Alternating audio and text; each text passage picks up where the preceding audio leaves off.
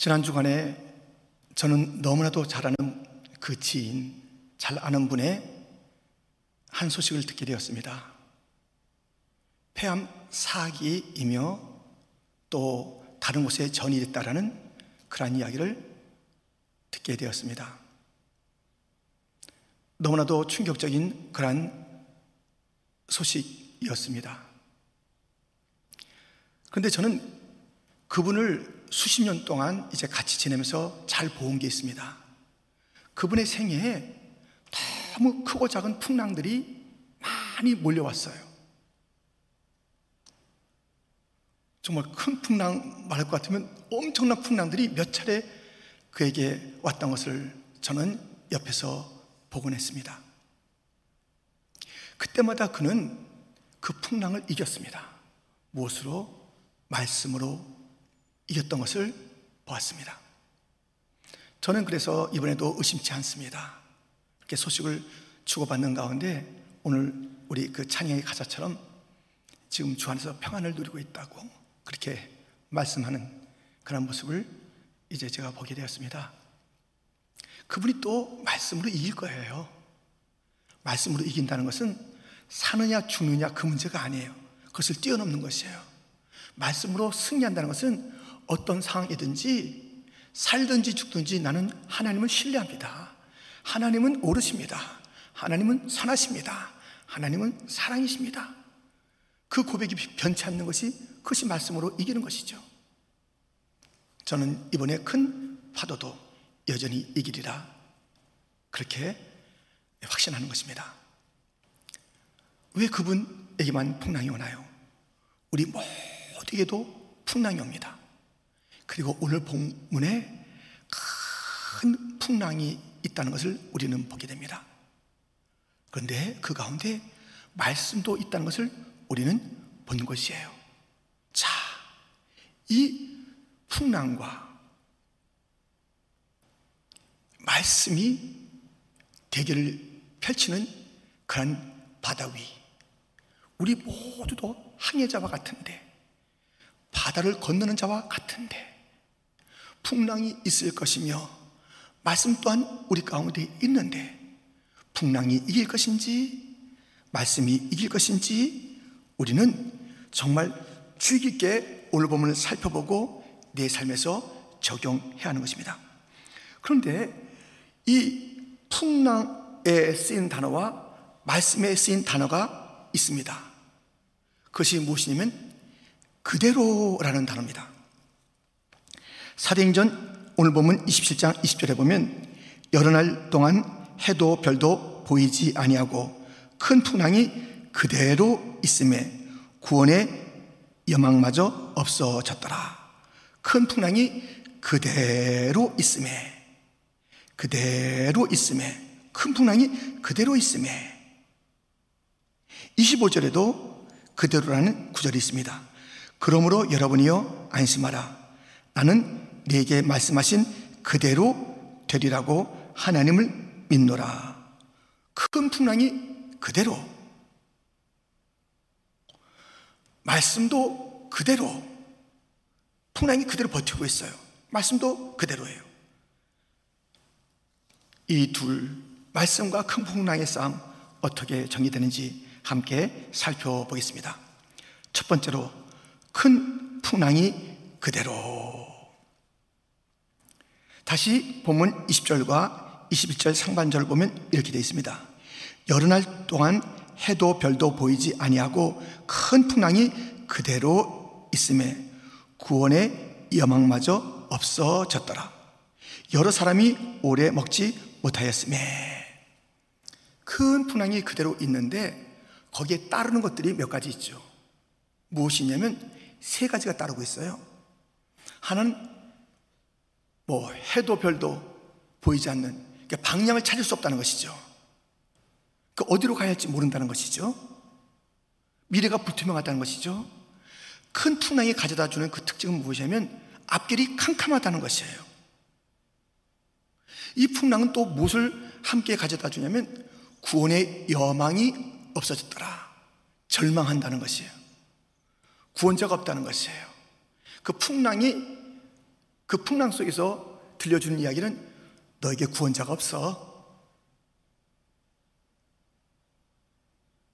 무슨 소망이 있다고 하는 그 외침을 풍랑이 떡 버티면서 들려주는 것입니다.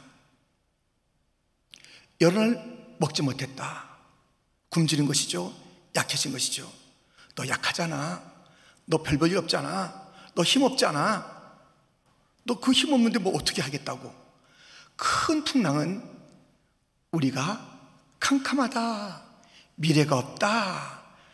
갈 방향, 갈 길 알 수가 없어. 너에겐 구원자도 없다고. 너 스스로도 힘이 없어. 구원자도 없고, 힘도 없고, 어디 방향도 없고. 알겠지? 하는 것이 큰 풍랑이 우리에게 들려주는 음성입니다. 우리 성도들에게, 교회에게, 또 예수님에게 큰 원수가 있습니다. 요한계시록에 나타나는 큰 원수는 하나는 용이요, 짐승이요, 또 다른 짐승. 이 용과 짐승과 또 다른 짐승이 그토록 교회와 성도를 괴롭히고 주님을 대적하게 됩니다. 용에 대한 이야기를 보면 요한계시록 12장 4절 그리고 9절입니다. 그 꼬리가 하늘의 별 3분의 1을 끌어다가 땅에 던지더라. 용이 해산하려는 여자 앞에서 그가 해산하면 그 아이를 삼키고자 하더니 큰 용이 내쫓기니 옛뱀 곧 마귀라고도 하고 사탄이라고도 하며 온 천하를 꿰는 자라 그가 땅으로 내쫓기니 그의 사자들도 그와 함께 내쫓기니라. 지금 이 용이요 여자가 낳은 아이 예수님을 말합니다. 예수님을 삼키려 하는 거예요. 또 함께 예수님께서 세우신 교회와 예수님의 몸을 이루고 있는 그런 성도들 다 삼키려는 이 용입니다. 이 사탄 마귀가. 촤. 그런데 온 땅에 막 꽤 유혹, 하여튼 가문 이슬을 통해서 막 온 땅을 미혹하는 그런 일들을 이 용이 한다라고 일러주고 있습니다. 이 용이 사용하는 짐승 둘이 있다고 그랬죠? 한 짐승, 또 다른 짐승. 어떨까요? 요한지속 13장 4절에 보면 용이 짐승에게 권세를 주므로 용에게 경배하며 짐승에게 경배하여 이르되 누가 이 짐승과 같으냐? 누가 능히 이와 더불어 싸우리요 하더라.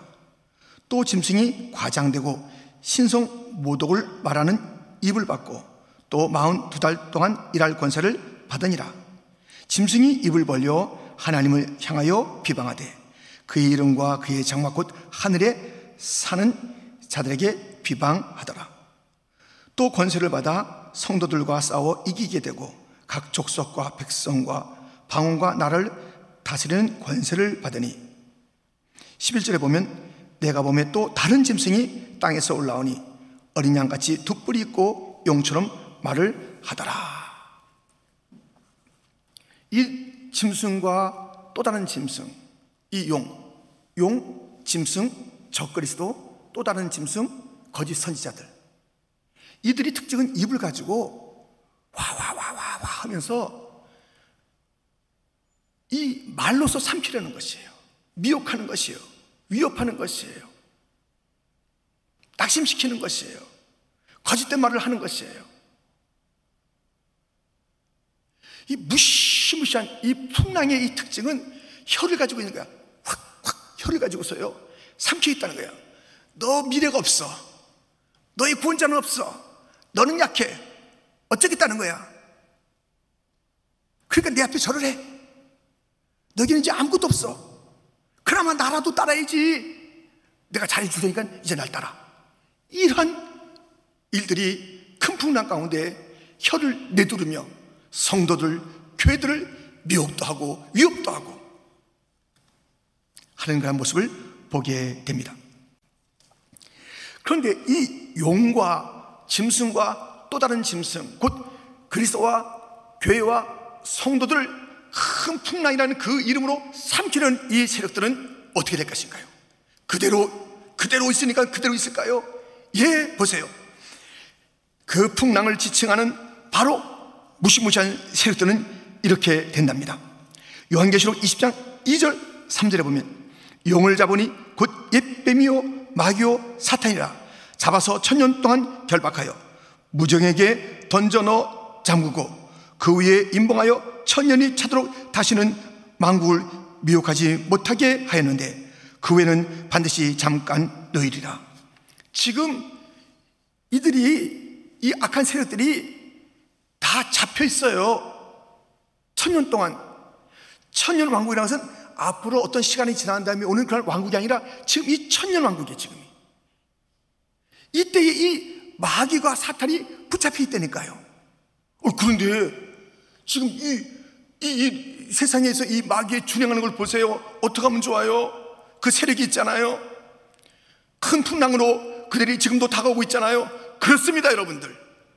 이렇게 붙잡혀 있는 이 악한 세력들이 지금도 혀를 날름날름거리면서 그 머리를 갖다가 막 우리 성도를 향해서 교회를 향해서 갖다 대면서 이제 내가 널 잡아먹을 거야 하는 그런 일들이 가득 차 있습니다만 거기까지. 거기까지 해요. 우 달려들고 잡아먹겠다고 하고 그 혀를 날름거리면서 우리들에게 그 숱한 모욕을 주고 위협을 가하고 낙심을 주고 절망케 하는 그런 일들이 있으나 거기까지 정신을 바짝 차리면 우리는 거기에게 끌려가지 않는 것이에요.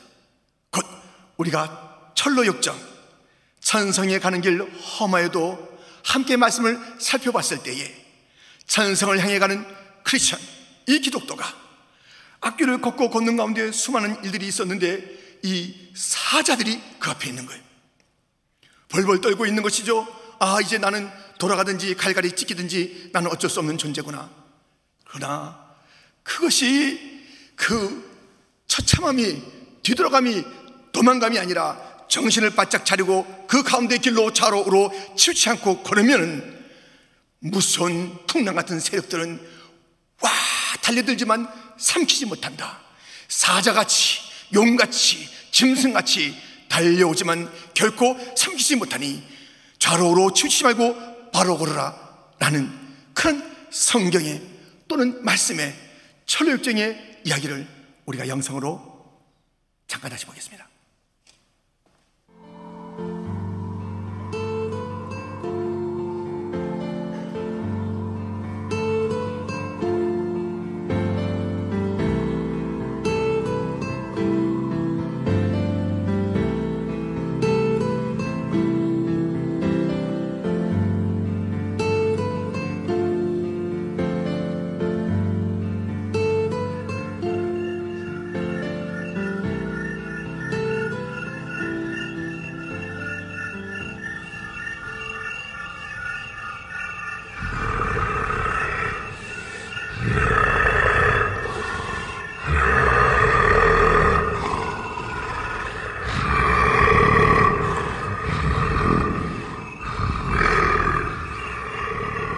What's this, lions?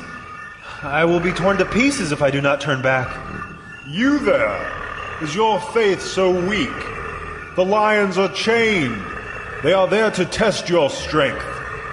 Stay in the middle of the path and you will not be harmed.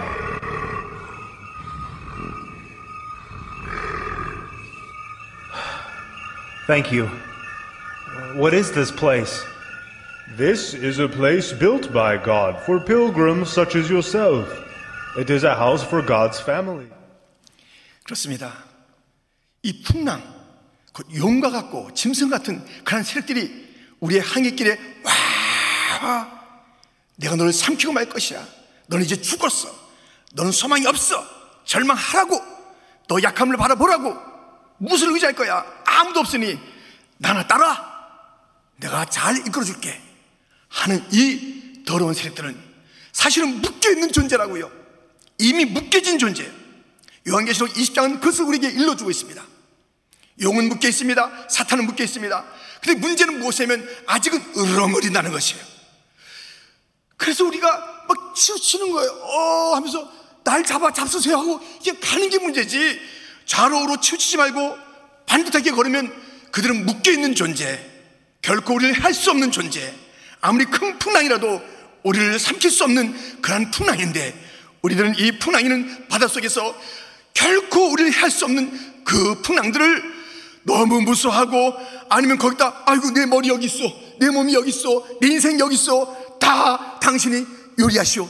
이렇게 갖다 대는 게 문제라는 것이에요. 아니면 전진해야 될 그 길을 전진하지 아니하고 주저앉아 있거나 뒤로 뒤로 뒤로 물러가는 것이 문제라는 것입니다. 여러분 우리 가운데 풍랑이 있습니다 건강의 풍랑이 있습니다 재정의 풍랑이 있습니다 관계의 풍랑이 있습니다 남편의 풍랑이 있습니다 자녀의 풍랑이 있습니다 아내의 풍랑이 있습니다. 직장에서 풍랑이 있습니다. 교회 생활하는데도 이런저런 그런 어려움이 왜 없겠습니까? 풍랑이 있습니다. 풍랑이 있습니다. 풍랑이 있습니다. 사역에도 풍랑이 있습니다. 모든 일 가운데 풍랑이 있습니다. 그러나 그 풍랑은 결코 나를 삼키지 못하는데 그 풍랑이 그대로 있는 것 같지만 묶여 있는 것이고 사라질 존재인데 우리는 이 풍랑 앞에서 겁을 내고 죽었다 그러고 그들이 말하는데 그냥 화답하듯이 너 미래 없지? 캄캄하잖아. 해가 어딨어? 별이 어딨어? 너를 인도할 그, 그, 그, 그 일들이 어딨어? 예, 없군요. 내 미래는 없군요. 너 구원자 없어. 구원의 여망이 없다고 맞어요. 누가 날 구해 주겠어요? 나 같은 자를. 너 사, 생각해 봐. 배고프지? 힘없지? 약하지? 너 그런 존재야. 그래요, 그래요. 난 그런 존재예요. 그 논리와 그 말에 삼켜지는 그것은 그들의 세력의 문제가 아니라 내 문제예요, 내 문제. 성도요. 큰 풍랑이 있고 위협이 있다 할지라도 묶여있는 존재니 정신을 바짝 차리십시오. 무서워하지 마십시오. 슬슬슬 그 방향으로 끌려가지 마십시오. 포기하지 마십시오. 이 풍랑 그대로 있지만 그 풍랑은 사라질 존재. 그 풍랑은 묶여있는 존재. 결코 나를 삼킬 수 없는 존재라는 것을 잊지 마십시오. 그 풍랑 그대로 있지만 그 한계를 우리는 알고 있지 않습니까? 용과 짐승과 또 다른 짐승의 그 시간들을 우리가 알고 있지 않습니까? 두려워하지 마십시오. 그렇다면 이 바다 가운데 나타나는 큰 풍랑 그대로 있어서 겁을 주지만 곧 사라질 그러한 존재가 있는가 하면 또 하나의 그대로 있는 것이 있으니 말씀이 있다는 것이죠. 두 번째 우리가 살펴볼 것은 말씀하신 그대로라는 것입니다. 말씀이 그대로 있는 것이에요. 오늘 본문 21절 하반절을 보면 이런 말씀이 있습니다. 바울이 가운데 서서 말하되 여러분이요 내 말을 듣고 그에 대해서 떠나지 아니하여 타격과 손상을 면하였더라면 좋을 뻔하였느니라. 지금 이 복음을 전했던 이 바울이 죄수의 몸이 돼서 로마로 압송되는 그 여정이 있는 것입니다. 그 중간에 한번 배를 갈아타는 것이에요. 로마로 가는 배가 아니니까 그 배를 갈아타는 것이에요. 여러분들, 우리가 우리 천성으로 가는 그 길이 아니라면 갈아타셔야 돼요. 천국 같은 열차가 아니라면 우리는 갈아타야 되는 것이에요. 그 길이 옳지 않다면 바른 길로 다시 돌이켜야 되는 것이에요. 자, 로마라는 목표를 향해서 가는데 로마로 가는 배를 맨 처음에 안 탔어요. 그리고 중간에 한번 갈아탔지요. 그리고 기착, 기착, 중간에 이렇게 기차하는 그 자리가 있었는데 아무리 봐도 이 바울이 볼 때는 이번에 이 항해는 어렵다는 것이에요. 그러니까 우리가 여수 좀 쉬어서 가는 게 맞습니다. 겨울을 납시다. 하는 제안을 드렸건만 그 백부장, 호송하는 그러한 군인, 그리고 그 선장, 그리고 그 모든 사람들은 지금 일이 급하고 돈이 더 되는 일이고 외셔가 등등의 논리로다가 바울의 말을 무시하고 지금 계속 항해해서 이 어려움이 왔다는 것입니다.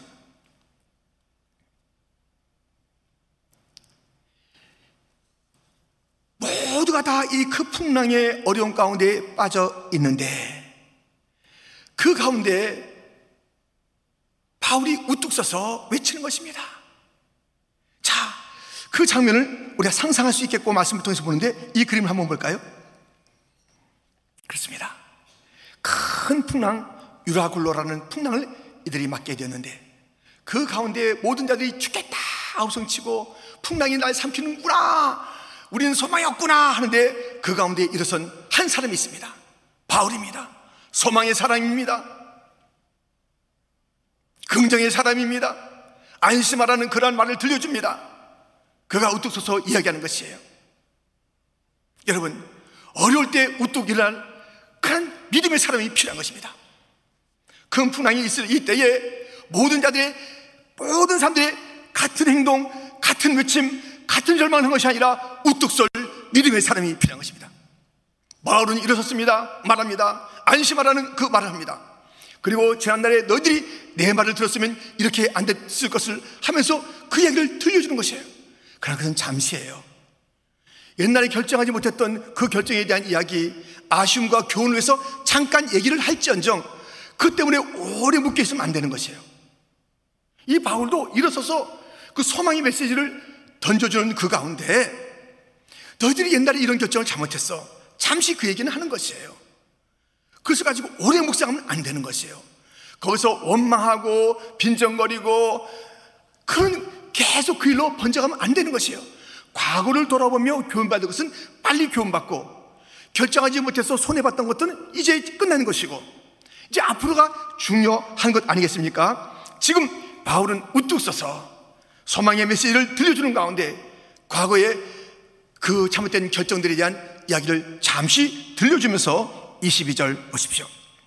내가 너희를 권하노니 이제는 안심하라. 너희 중 아무도 생명에는 아무런 손상이 없겠고 오직 백 분이리라.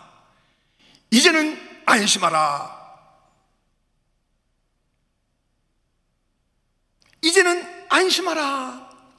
과거에 아쉬움이 있었으나 이제 그것을 끊어내는 것이에요. 하나의 중요한 교훈을 삼았은 것으로 끊어내는 것이에요. 이제 과거의 결정이 아쉬움을 갖고 왔으나 이제 이제는 안심하라. 소망의 메시지를 모든 자들이 쓰러져 있는 그 가운데 우뚝 선 바울이 그 가운데 서서 외치는 것입니다. 여러분이요 안심하십시오. 여러분의 생명에는 손상이 없을 것입니다. 배가 손해 볼 것입니다. 사람들은 생각해요. 이 배가 없어지면 큰일 난다. 배가 우리의 생명을 담고 있는 유일한 그릇이다. 이렇게 생각하고 있었어요. 그러나 이 배가 소망이 아니라는 것이에요. 모든 자들이 이 배 안에 있으면 이 배만큼은 이 배가 하면서 그 배, 배, 배, 자기들이 타고 있던 그 배에 대한 소망을 가지고 있을 그때에 배는 사라질 것이요. 배가 진정한 소망이 아니요. 그 이야기를 들려주는 것이에요. 우리의 생명을 쌓아주는 것은 배가 아니란 말이요. 이제 그는 진정으로 소망이 무엇인지를 한 걸음 한 걸음 나가면서 일러주는데 가장 사람들이 염두에 뒀던 가장 사람들이 안심하다고 생각했던 그것이 안전지대가 아니라 그것은 우리가 던지고 버려야 될 그것을 일러주고 있는 장면을 보게 됩니다. 본문 23절입니다. 내가 속한 바, 곧 내가 섬기는 하나님의 사자가 어젯밤에 내 곁에 서서 말하되 이 바울은 이 어려운 가운데 자기가 누구인지를 잊지 않았어요. 내가 누구에게 속했는지를 잊지 않았어요. 내가 지금 누구를 섬기고 누구를 예배하는지 잊지 않았다고요. 어려울 때 무엇을 하는 것 중요하지만 더 중요한 것은 내가 누군지를 알아야 되는 것이에요. 이 어려울 때 가장 중요한 것은 내가 누구지? 이것을 알아야 돼요. 그것을 뛰어넘어서 무엇인가 하다 보면 나다운 일을 못하는 거예요. 내가 마땅히 해야 될 그 일을 놓치는 것이에요. 내가 누군지를 먼저 알아야 돼요. 나는 주님에게 속한 자야. 나는 주님을 섬기는 자, 예배자라고. 자기의 정체성을 분명했던 그런 바울입니다. 그 바울이 들려주는 이야기 있잖아요. 하나님의 사자가 어젯밤에 내 곁에 서서 하나님은 나를 잊지 않았어요. 하나님은 이 풍랑 속에서 막 함께 출렁이고 배가 이리 가면 이리 가고 저리 가면 저리 가는 그 풍랑에 떠달리는 자기 자신을 우리 주님이 놓치지 않았다는 것이에요. 우리 주님이 그 모든 풍랑 속에서 세파 속에서 모든 바람 속에서 흔들거리고 괴로워하는 그의 백성을 잊지 않았다는 것이에요. 하나님께 속한 그를 잊지 않았다는 것이에요. 하나님을 예배하는 그를 잊지 않았다는 것이에요. 찾아왔다는 것이에요. 어젯밤에 하나님의 시간에 하나님의 시간 하나님은 하나님의 시간을 알고 있습니다. 하나님의 백성에게 나타날 시간을 알고 있습니다. 하나님의 백성에게 손을 펼칠 그 타임을 알고 있습니다. 지금 어젯밤에 다 힘들어 그 모든 그한 시간 시간 가운데 어젯밤에 드디어 하나님이 나를 찾아주었지요. 그를 섬기고 그에게 속한 나를 잊지 않고 찾아주었지요. 하나님이 나를 찾아주었습니다. 그리고 말씀하셨습니다. 하나님은 그에게 속한 자를 기억하시는 하나님, 잊지 않는 하나님. 하나님은 자기를 예배한 자를 반드시 찾아오시는 하나님. 하나님은 하나님의 시간을 분명히 알고 계신 하나님.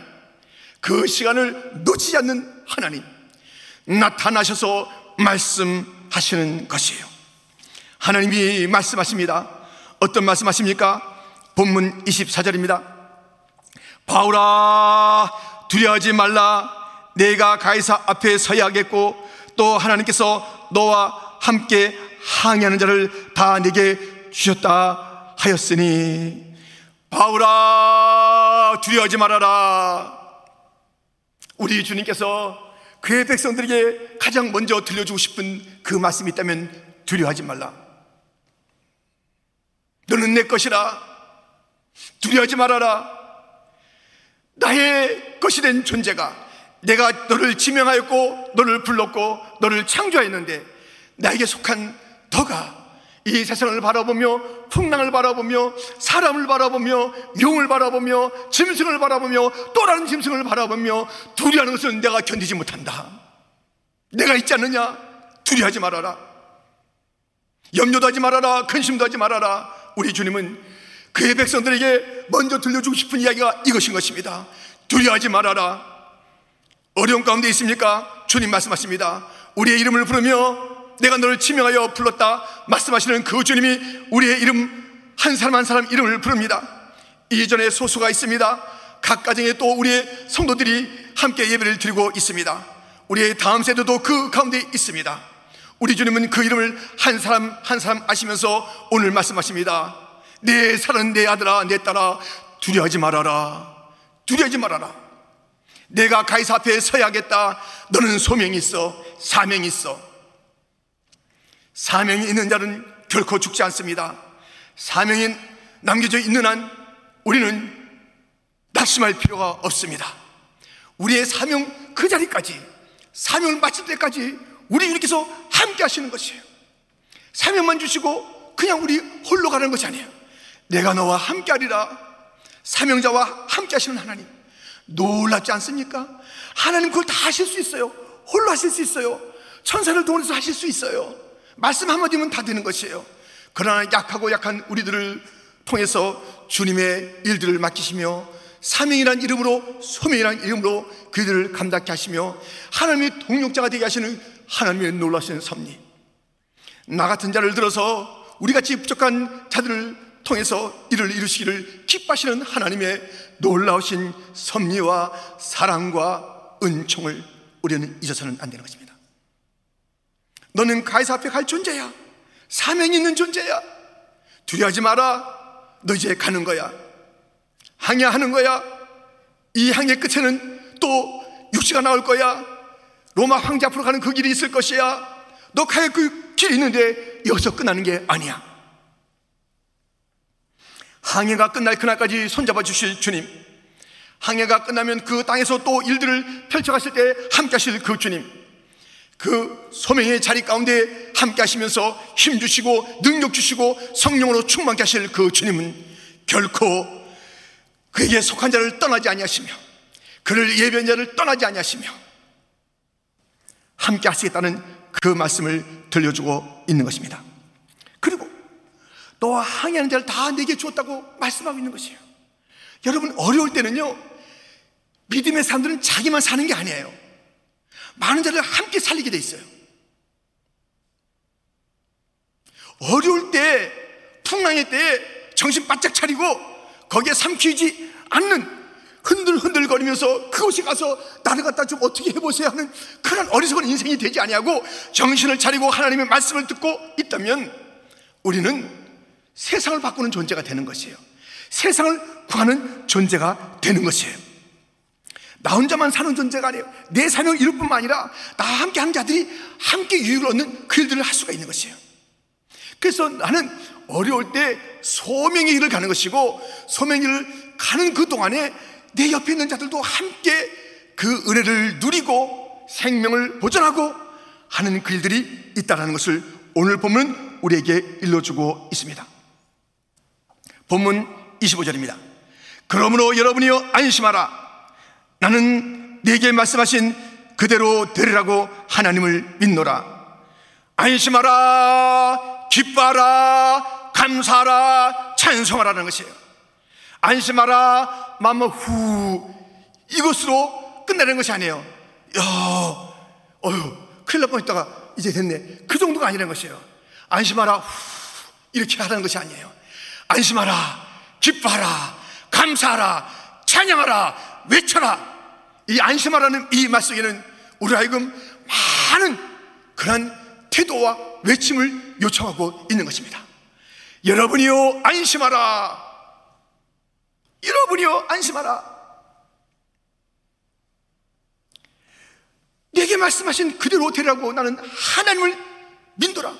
그렇게 말씀하신 하나님 나는 믿는다라는 그런 고백과 외침을 하는 것이에요.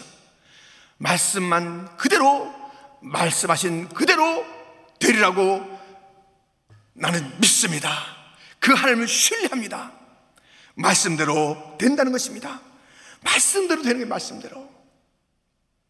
이 말씀의 권위가 너무 사라졌어요, 지금.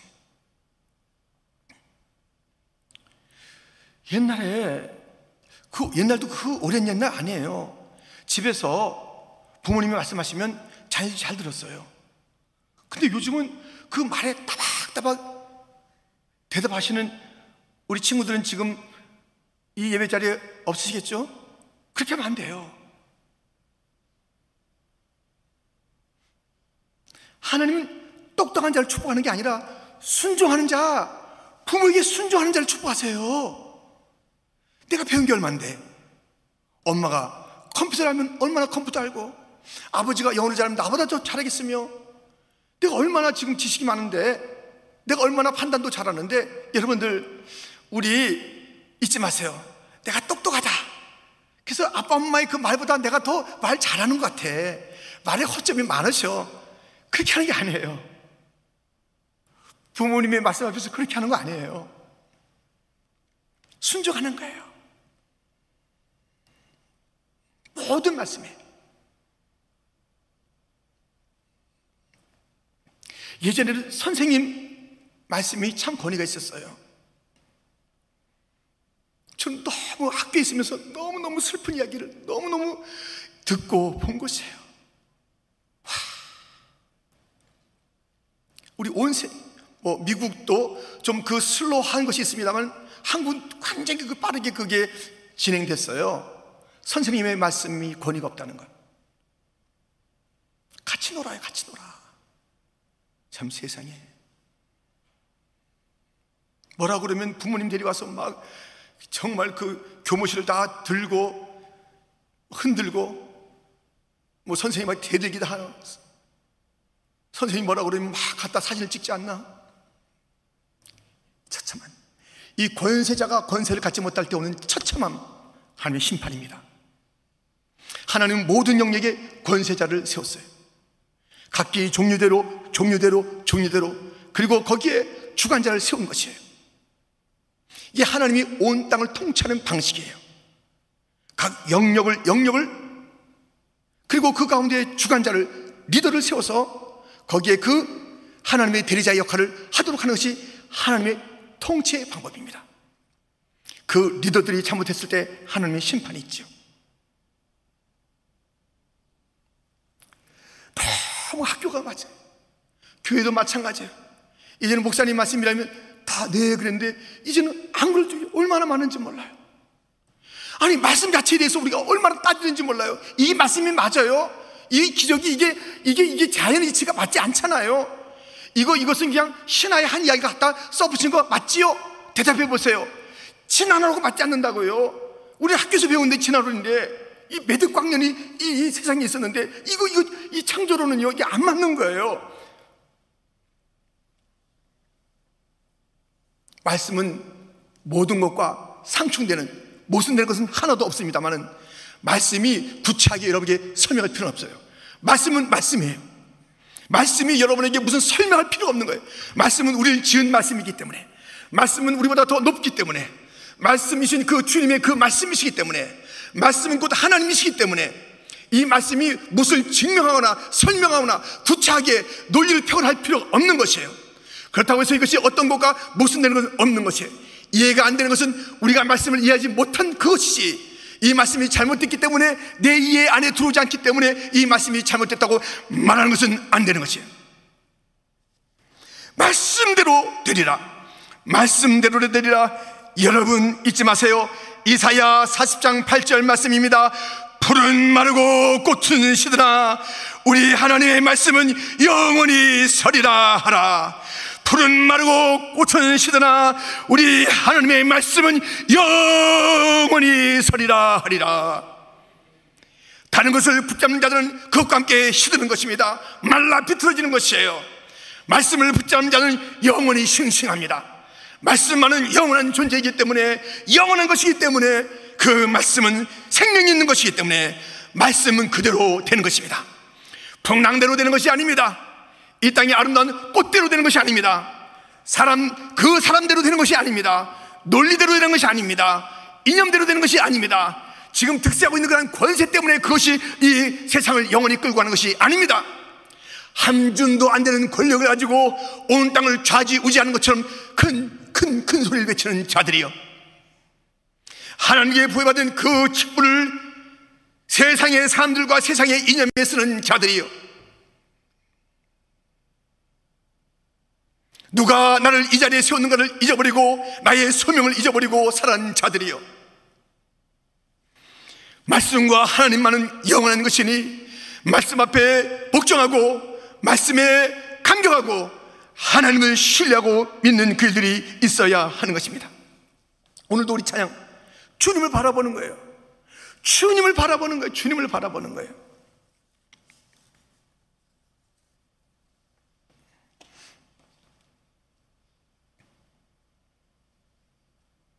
주님을 바라보는 것. 여러분들, 삶의 이 풍랑이 다가올 때 풍랑 그 문제, 그 파도를 바라보는 것이 아니라 우리는 주님을 바라보는 것이고 또 우리는 말씀을 붙잡는 것입니다. 괴로운 일이 많습니다. 어려운 일이 많습니다. 우리는 그때 그때 모든 풍랑풍랑 괴로움 곤고 가운데 주를 바라보면 안식과 승리가 있게 됩니다. 괴로울 때 주님의 얼굴 보라 평화의 주님 바라보아라. 세상에서 시달린 친구들아 위로의 주님 바라보아라. 눈을 들어 주를 보라. 내 모든 염려 주께 맡겨라. 슬플 때에 주님의 얼굴 보라. 사랑의 주님 안식 주리라. 함께 찬양합니다.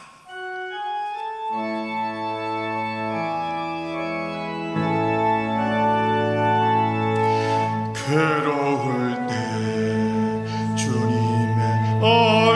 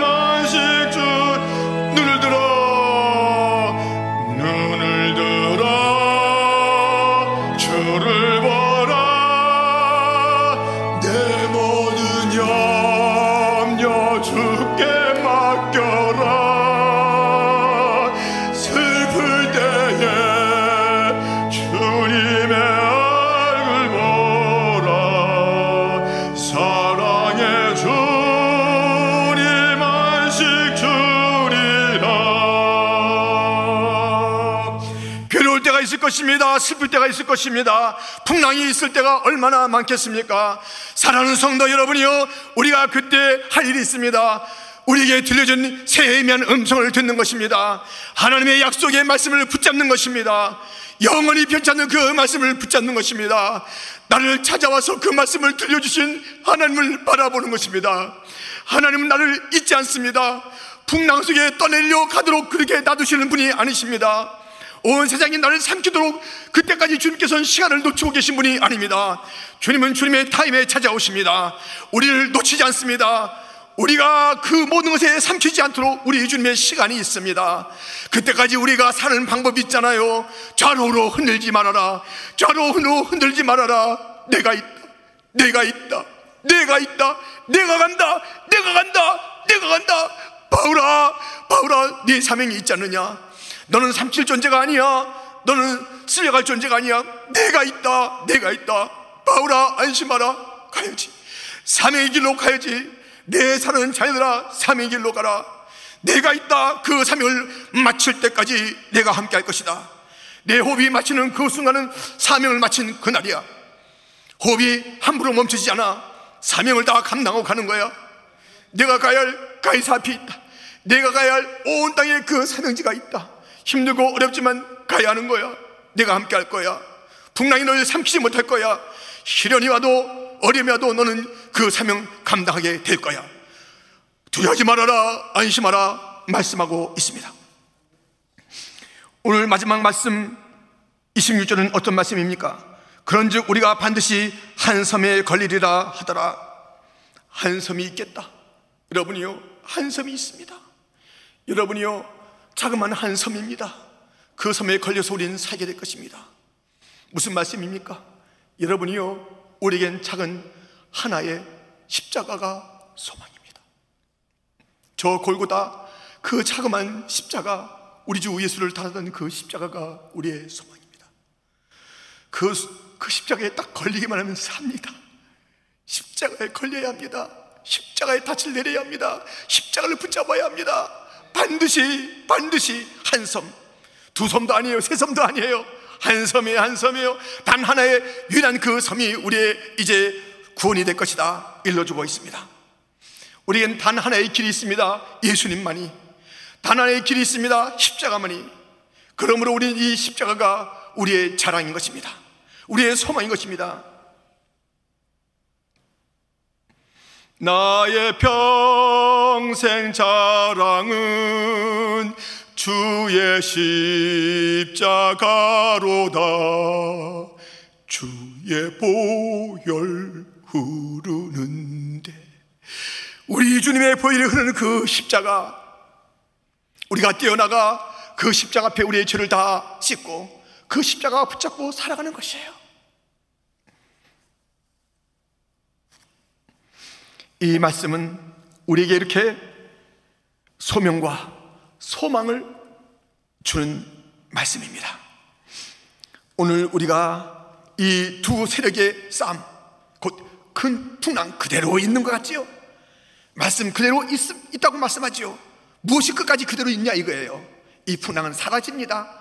그냥 위협하는 것으로 끝날 뿐입니다. 정신 차리면 되는 것입니다. 깨어있으면 되는 것입니다. 일어서면 되는 것입니다. 놔주고 싸고 엎드리지 말고 바울처럼 일어서는 것입니다.